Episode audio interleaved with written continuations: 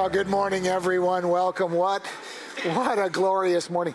Who votes that we build a retractable roof in the sanctuary? Raise your hand, right? Just kind of move it back and forth. And if we do that, it might make us a losing team, but it would be worth it, right? It would be worth it. It would be totally worth it. So, ah. It's good to see this. I hope you got plans to take advantage of this sunshine, gang. It's uh, it's glorious. I think I think we would all agree that when the sun comes out in the northwest, you don't want to be anywhere else. It is glorious out there. So today is not a day for working in your garage. It's not a day for watching the game. Take your wife on a picnic, fellas, uh, and you will win today. There you go. Yeah, I will if you ask me to. Good to see. Hey, can, can, can, can we just say a big thank you to all of the folks who yesterday gave up their Saturday in order to serve at our one day men's retreat? We had 85 guys out and we had an awesome day. Can we thank everybody who served? A bunch of people did cooking and cleaning and planning and arranging, and it was just awesome. And we had guys connecting. Every, every guy I talked to just thought it was an awesome day. Um, there was the shooting group, there was the golf group, there was the hiking group, there was the fly fishing group. Then there was the most spiritual group, which was the board gaming group that I was playing and and we just looked around and said we cannot go indoors. So we went outdoors and we played these awesome scandinavian lawn games. I can't tell you how much fun it was except that you already knew i was a nerd so just go with it on that. But we just had a blast yesterday so thanks to everybody uh, who served and made it uh, made it really special. It's great to be with you this morning. We have a father who loves us dearly. Amen it's good to rejoice in that. A, a, a few quick announcements, just a, a, few quick things, then we'll open God's Word together. We're in Romans chapter 12. We're getting to the end of our journey through Romans. But I just want to remind us that uh, summer camp sign-ups are happening now. That's both for the kids, third through fifth grade, and then for the teenagers, sixth grade and up. Uh, those camps are closing in on us. They're a little earlier this year than they were in the summers before the pandemic. There was just some schedule shuffling that happened with the camps. And so those camps are going to happen a little earlier this year. They might catch you off guard. So, mom, dad, be aware of that. We'd love to get your kids, your third through fifth grader, signed up for kids camp in June, uh, teenagers for uh, youth camp in July. It happens at Silver Lake over in Eastern Washington. It's a great time. As always, um, if the cost of camp is a challenge for you. You can find out all the details through the website. Go on your phone, scan the QR code in the seat in front of you, all that good stuff. Um, but if the cost is a challenge, please contact Pastor Allison, the kids department, Pastor Josh. We'll work with you to make sure your kids can go scholarship uh, them because it's it's too important and it's too fruitful and it's and it's too much of a big deal. So just know that that's the reason all of us give is to be able to do stuff like that. So don't be shy. Uh, camp's right around the corner. Uh, also, uh, in just a couple of weeks, on the fifth of June, uh, I mentioned last week we had a number of folks who who wanted to be baptized this spring but missed the spring spring baptism that we had a couple of months ago. We always have spring and fall. And so they said, hey, Pastor Greg, could we do another baptismal Sunday? And so there's already eight folks signed up for that. So on the 5th of June, we're going to baptize again. If you've received Jesus as your Savior and you've never been publicly baptized, I want you to know that He invites you to make that public confession of faith. And we love to include you on that Sunday morning, June 5th, just a couple of weeks away. So you can call the church office again, use, use the little code on the chair, stop by the guest center, whatever works. But we love to include you in baptisms. And then, and then one last thing. Uh, many of us have asked, hey, where are we with the kids' expansion? Just want you to know that's going ahead. That building project is going ahead. We had hoped for a break ground date of July 1st, but if you know anything about contracting and subcontracting and supply chains and all that kind of stuff, that date is slipping a little, but it's still going forward. The plan uh, is for later this year, and when we have more concrete details, we'll share them with you, but it is going forward. So thanks to everybody who's asked asked, everybody who's given, everybody who's willing to serve in that, we are moving forward. Grab your Bible this morning, if you would, and uh, open it to Romans chapter 12. Romans chapter 12. Try and put out of your mind the vision of a retractable roof, and let's get back to, to where we are here. Romans chapter 12, beginning with verse 1. And let me ask you this morning are you, are you any good? Are you particularly good at giving gifts? Are, are you the kind of person that just has a knack for giving gifts? I ask because most of us aren't. okay, I, am not particularly good at that. I try really hard, but um, I don't know that I do that well at giving gifts. I think maybe in general, ladies tend to be better at this than guys. Guys really struggle with this a lot. I know I have a, a dear brother in my small group who owns a jewelry store, and he likes to say that right before Valentine's Day or right before Christmas, clouds of guys flow into his store like wounded ducks crashing on a lake. you know, uh, that image just stays in my head, you know, looking for something to give those that they love. Yeah, are you any good at giving gifts? I, I have a buddy who actually, on the 10th anniversary, gave his wife a vacuum cleaner, if you can believe that. I said, You did what? And he's so dumb. He looked at me and he said, Well, that's what she said she wanted. Wow. Don't you know that women don't say what they mean? Don't you know that? You know? I gave him a hard time about that. And, but, but I have another buddy, and fellas, I don't know how you feel about this, but I'll share with you. His wife his wife on Valentine's Day got him flowers. I'm not okay with that, all right? I, and, and when he said it, he had like this blank, lost look on his face. And I said, Yeah, I feel you, bro. I don't know what I. Um, thank you, I guess. You know, put these in a pot in my truck, you know, and then I guess, you know, I. Yeah, are you any good at giving gifts? Uh, some of us are, some of us aren't. Giving gifts well is, is a real art. And if you've ever been given a gift that just blew you away, then, then you understand that. You know that when somebody gives you something that just gets you, that just kind of understands who you are, that feels amazing. Uh, because it's not merely something, it's, it, they're giving you their understanding of you. And, it just it's a it's a cool thing. I I, I remember uh, one of the times when my wife and I were were were on, uh, touring in Europe. We've got to do that two times, and you know, with my history fascination, I just drag her to one museum and one battlefield after another, and she's so patient. And um, the first time we went, I had been doing that for about six, seven days straight, just one museum, one battlefield after another, and I started to think, hey, you know, Greg. this is about her as much as you. And you need to kind of think about places she would want. So that morning I got up and I said, All right, I'm not stopping at any battlefields. I'm not stopping at any museums today. We're just going to keep going. And, and, and I'm going to continually ask Rhonda what she wants to see. And so I was kind of doing that. We got into the afternoon and we were driving through Belgium and we come around a corner and and there's this sign by the side of the road, and it said, just an arrow, a little sign, and it said, this way to the Maginot Line. Now, most of us don't know what the Maginot Line is, and you're probably better for not knowing. But for, it's a big line of forts that were built on the French frontier. It was a huge failure, but they're, they're history. So it's, think a lot of concrete holes in the ground.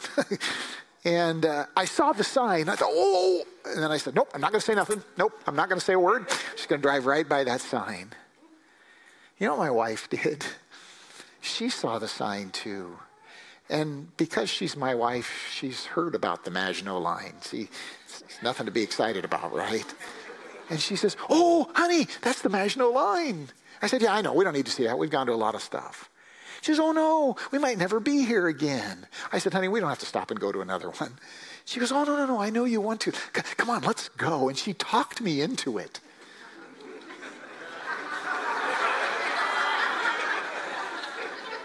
We turned off on this little dirt road into the woods and and there's nobody else there, right? Because nobody cares.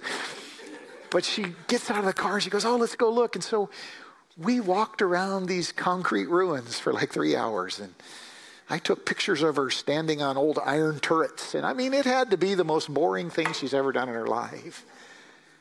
And she insisted that we do it. I remember thinking, my wife's amazing. Why would she do that? You know, think of how much she gets me that she really made a big deal of that happening. She's good at giving gifts. Now, here's why I tell us that story this morning. In Romans chapter 12, the Apostle Paul is going to say, hey, He, he, remember, we've, we've spent 11 chapters. He's, he's done the gospel from A to Z. He's explained the grace of God, the goodness of God, the faithfulness of God, and, and, and he's in every imaginable way uh, explained how God saves us because he loves us. And he's ended chapter 11 talking about the greatness of God and doing all this. And now he turns the corner and he's going to say, hey, since he's done this for us, if you want to bless him, here's how. He's going to talk about the gift that most touches his heart that we can offer back to him in thanksgiving for what he's done for us. Now we can we can give him standard mail in Father's Day stuff. Or we can give him something that really touches him deeply. And Paul's going to talk about what that something is. So, so let's pick up in verse 1 of chapter 12 and, and, and listen, listen to God's heart. The Bible says this Therefore, therefore, because of all that God has done, I urge you, brothers, sisters, in view of God's mercy, since God has done this for us in view of God's mercy, I urge you to offer your bodies as living sacrifices. Now, please understand, bodies is being used for just our whole life. It's not just your, your meat. He's talking about your life as a whole.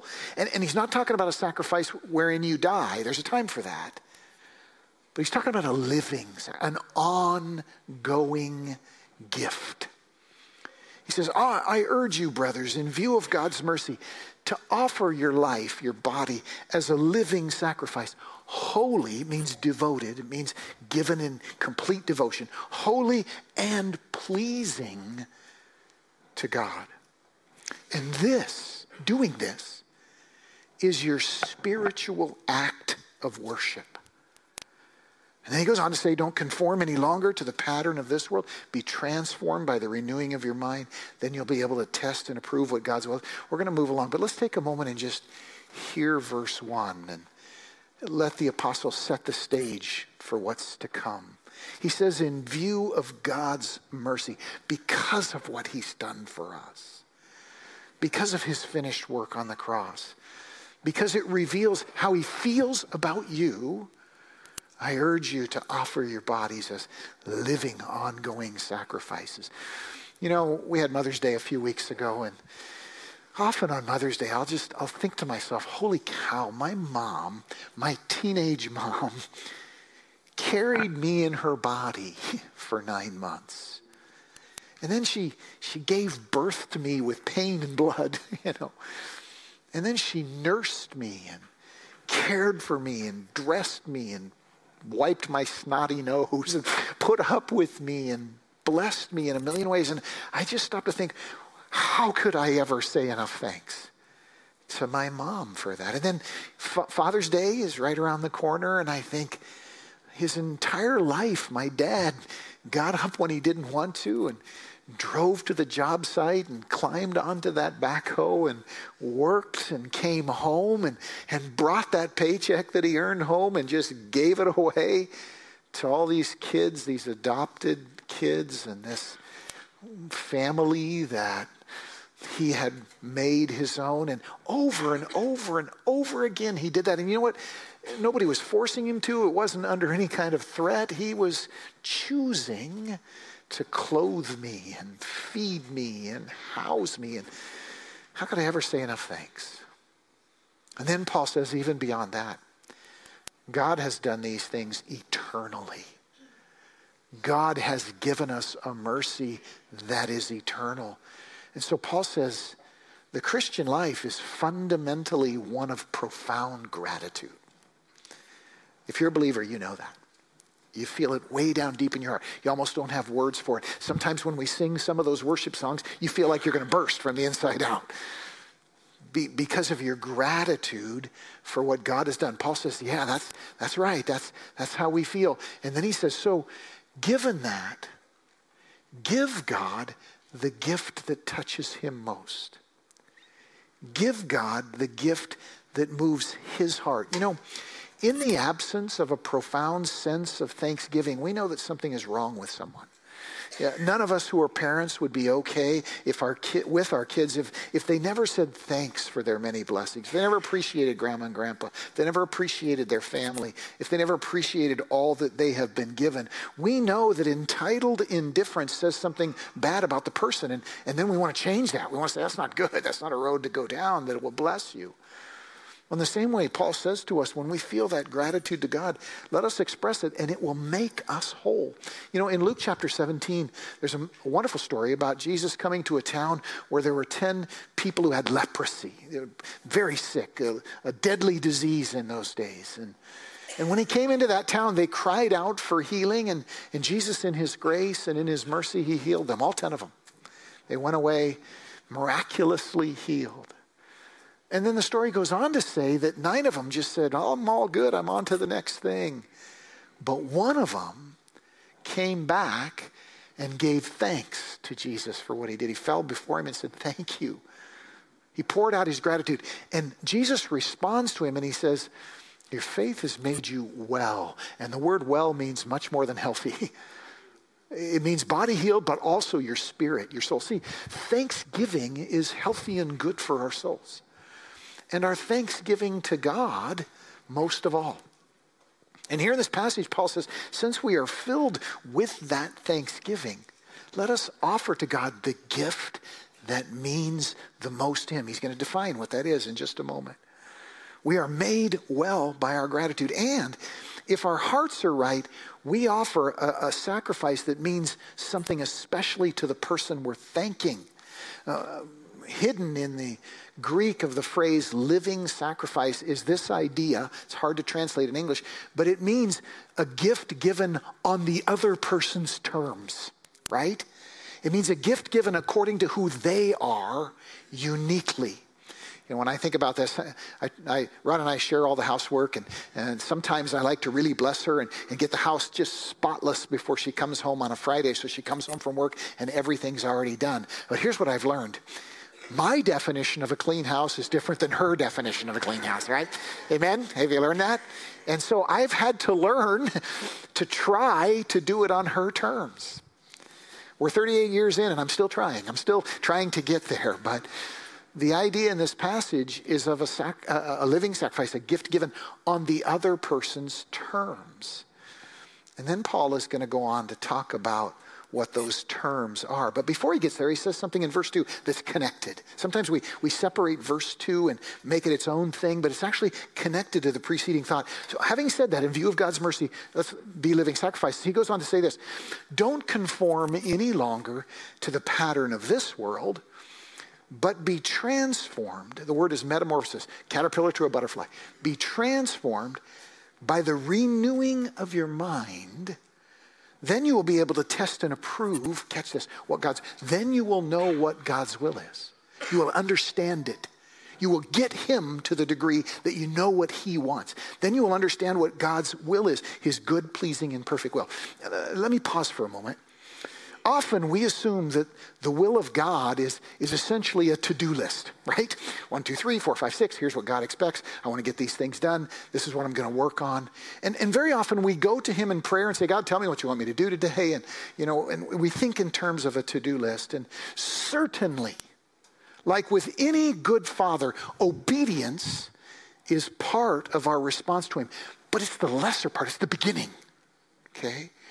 You, you don't want from your kids that they would just get a to-do list from you so they could knock it out and then ditch you, right? That's not, that's not your hope in life.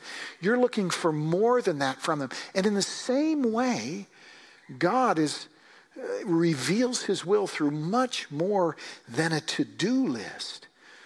And it happens, your ability to understand that, to discern that, happens when your mind is renewed by listening to Jesus. Here's the idea Paul says, in view of God's mercy, offer your bodies as living sacrifices.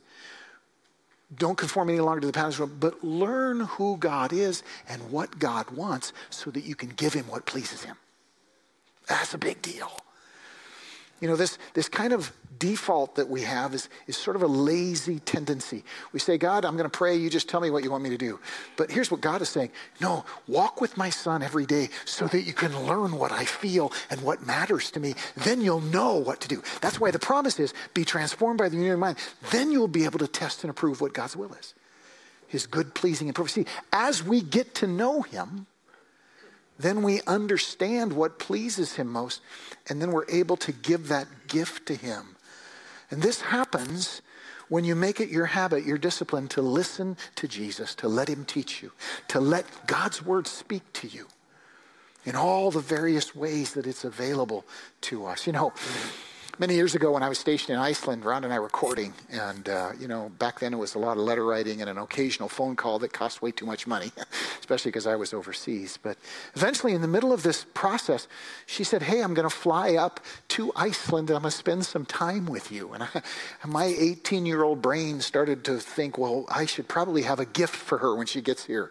And so I went out looking for something that I would get for my girlfriend if she's coming to visit me. Now, I'm not the most sophisticated guy in the world, can I just tell you that? And I didn't grow up in those places. And so I regret it to this day. I don't even want to tell you. But what I went out and did was I found this alarmingly fake fur coat, and I bought it for her. It was at the commissary on the base, of all places. You know, it's kind of the sort of jacket that people who tend to a certain lifestyle might wear if, if you follow me. And I thought to myself, I'm going to get this for so so she flies into the airport and I'm so dumb. I'm there in the airport with this thing on a hanger, right? She gets off the plane, ah, Rhonda, and we hug and blah blah blah and look what I got you. I'll always remember the look on her face. she, she wasn't yeah, it's funny. You can get it, all right? Oh, thank you. That's nice. and I remember saying, Come on, let's, can I put it on you? I guess, you know. And so, and she wore it that one day. and it disappeared. it hung in the closet for a while, then it just disappeared. I remember thinking a long time later, I wonder what happened to that fur coat. I asked her, and she said, don't ask.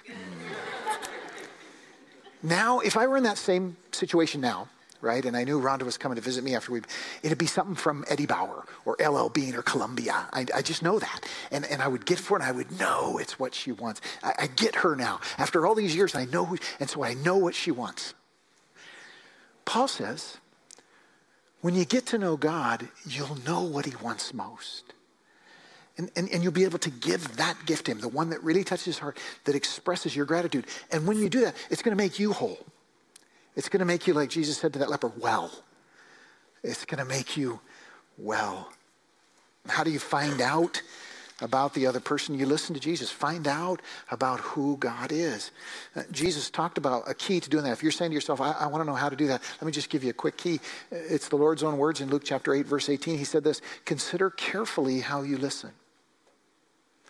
For whoever has will be given more, and whoever does not have, even what he thinks he has, will be taken from him. Consider carefully, pay attention to Rhonda, and you'll learn that she didn't want that fake fur coat.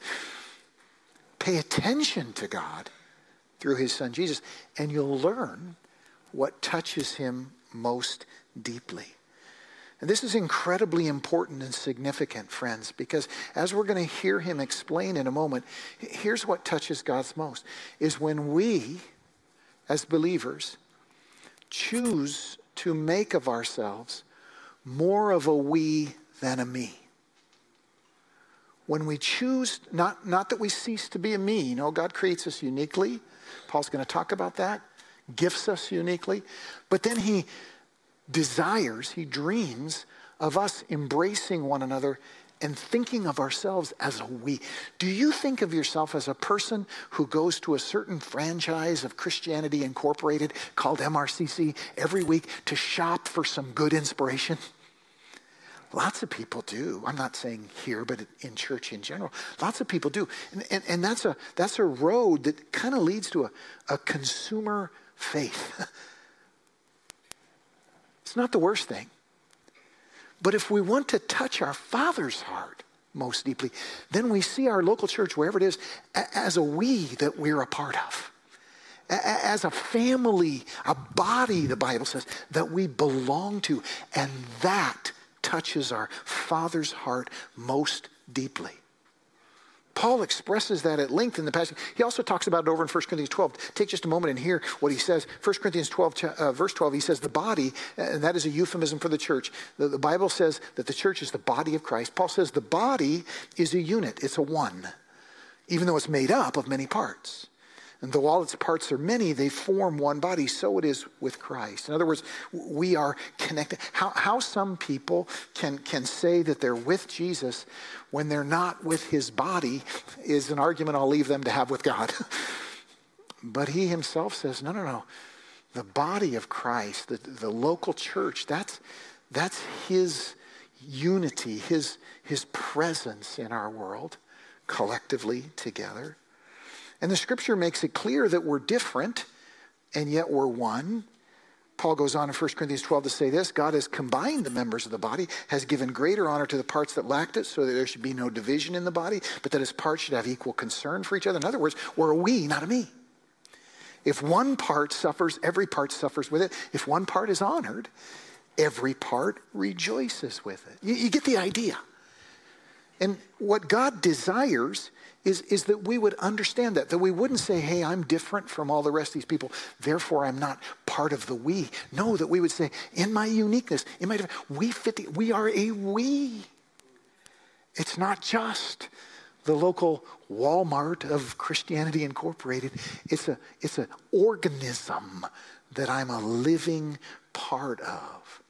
Now, this doesn't mean that we cease being individuals. It doesn't mean that we cease being me's but it means that we are more we's than me's. You know, this week, Pastor Weston was doing his duty getting ready for Sunday morning, and he, he sends out these reminders to all the worship team and says, Hey, reminder, you know, you're playing, here's the set, blah, blah, blah, blah. Well, this week he inadvertently included me in that text.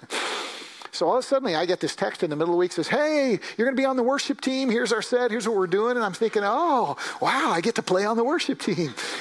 And so I sent Weston back a picture of me with my instrument ready to go. You know, it's the, the, the, the jaw harp, you know, from, I said, hey, I'm, I'm good to go. And he goes, oh, you weren't meant to get that one. I thought I might mess with him and say, well, I'll be there. I'm ready to go. No, no, no, we don't cease to be individuals. And in fact, it's a good thing if I don't play on the worship team, somebody say amen. It's a really good thing. But that doesn't make us less of a we. And that doesn't make you less of a we. See, friends, we're meant to understand that what thrills God is when we identify as one body, as brothers and sisters. You know, when I was when I was a new believer, I didn't get this, didn't understand this. I, I didn't know God's word yet, and so I would go to church thinking that I was kind of there as one of many to listen to a lecture, learn a little something, go home, and maybe you know grow a bit. And and I thought some people like music, so we do some music. Not really my thing, but whatever. It's all good. And then very slowly, I began to understand this that we're talking about this morning. And when I began to understand how important it is to my Father, my Savior, that I love my fellow believer and, and, and think of myself as one of them, man, that changed everything. After that, I could no longer sit in a chair and ignore everybody on my aisle. If somebody sat down, I was that guy who would say hi. Uh, when I walk through the foyer, I got to greet people. Oh, you matter. You're important. It's good to see you. And, and I began to understand how much that pleased my Father. God wants us to grasp that this morning. You know, sometimes somebody asks me to watch one of these videos like people are watching online uh, right now this morning of my message. I can't hardly do it, guys. I can't look at myself. Come on. There's this part of me that says, if only you were more handsome and elegant, it would help the church. Here's what God says You know what, Greg? It's your ugliness that actually helps the church because people choose to love you anyway, and that's more delightful to me. And there's something of that idea in this passage. Let me ask you this morning are you more of a we or more of a we? Abraham Lincoln tickled me. Stephen Douglas said to him during a presidential debate once, called him a two faced hack. Lincoln responded and said, if I had two faces, do you think I'd wear this one in public? Which is kind of cute, you know, but anyway.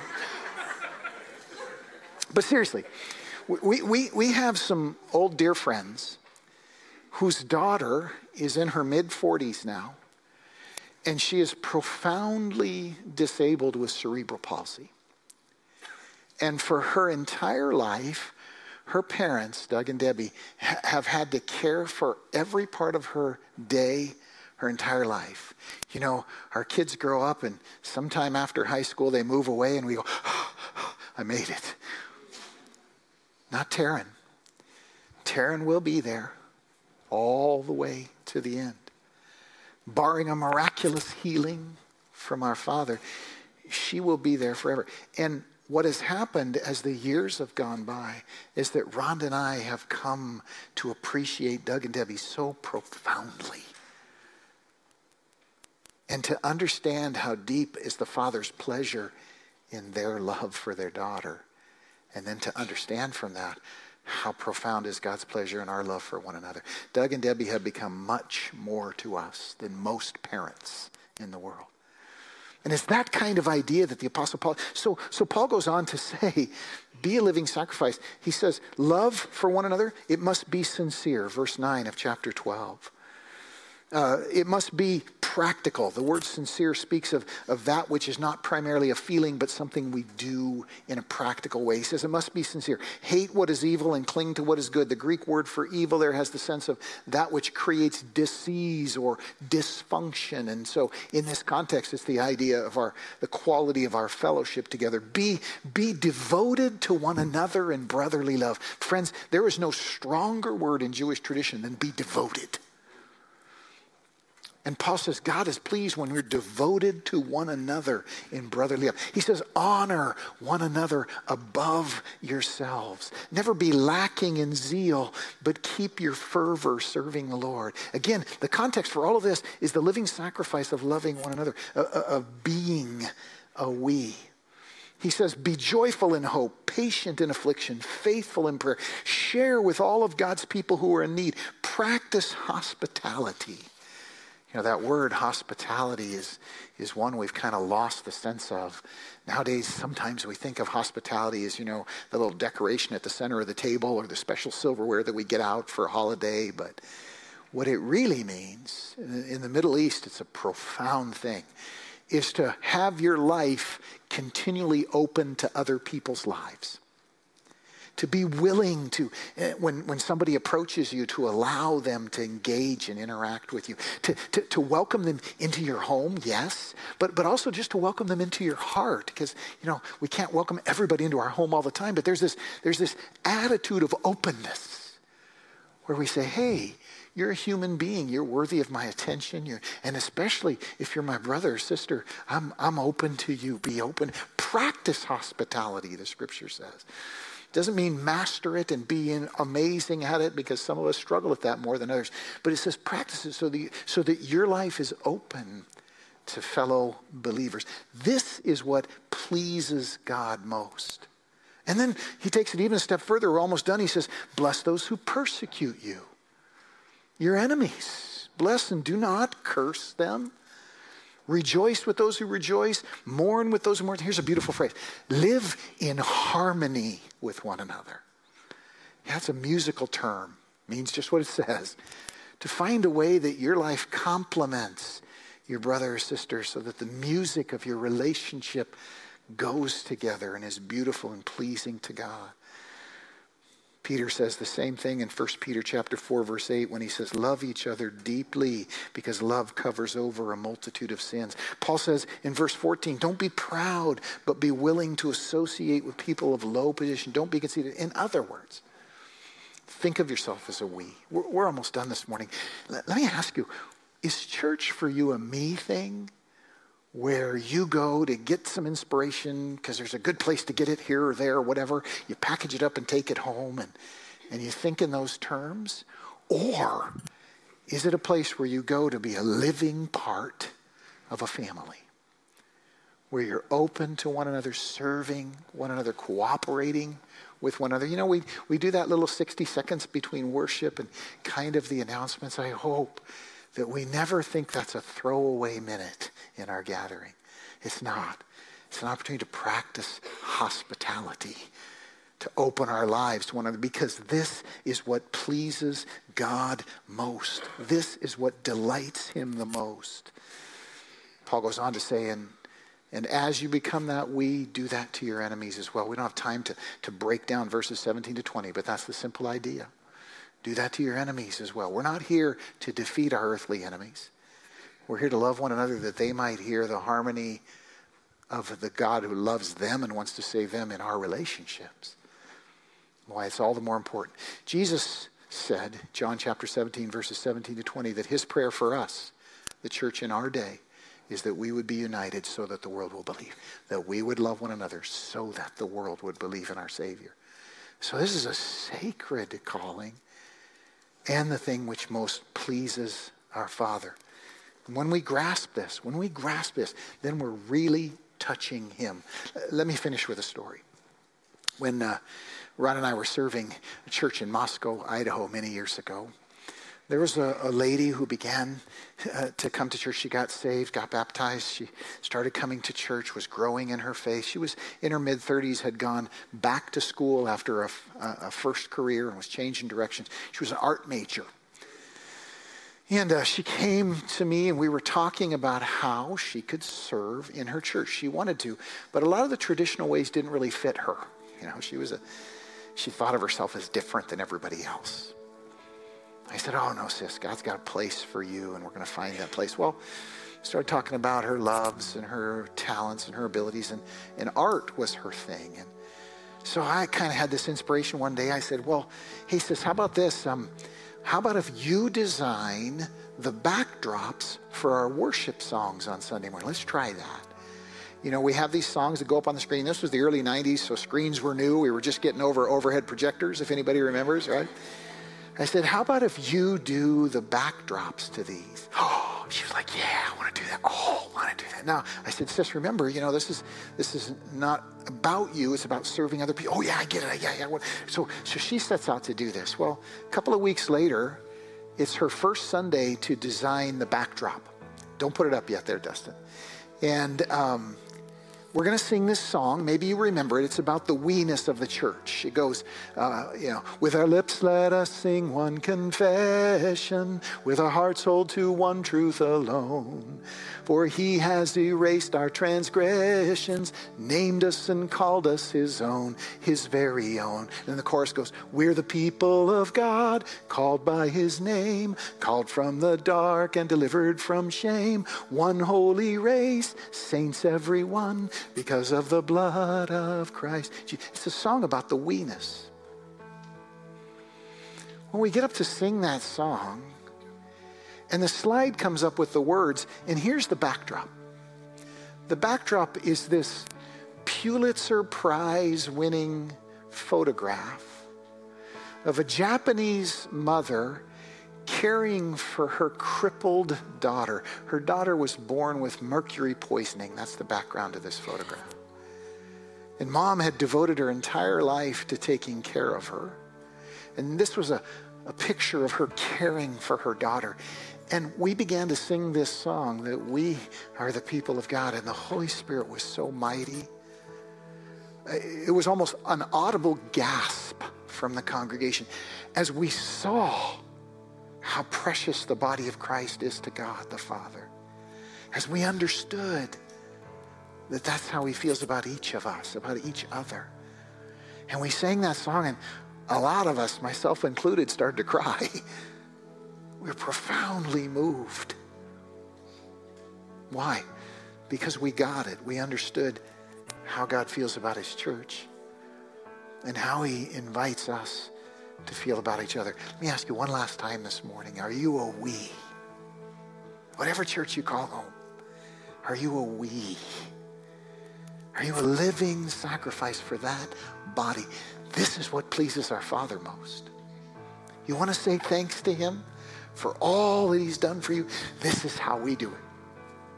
We love one another practically. We serve, we give, we forgive. We practice the hospitality of opening our lives. This morning, that's the Holy Spirit's message to us.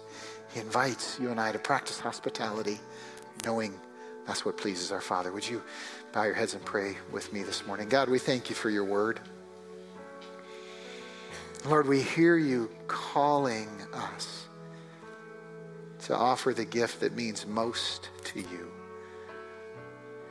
Lord, we ask that you would help each of us to be less of a me than a we, that you might be delighted in us, that we might offer you a gift of thanksgiving that really touches your heart because of your mercy. God, send us from here as a we. We pray that in Jesus' name. Amen. Amen. Would you stand with me, church? I have kept you from the sunshine too long. so now, may the love of God the Father, the grace of the Lord Jesus Christ, and the fellowship of his Holy Spirit go with you throughout this day, this week. Go with God. Tell someone you love them.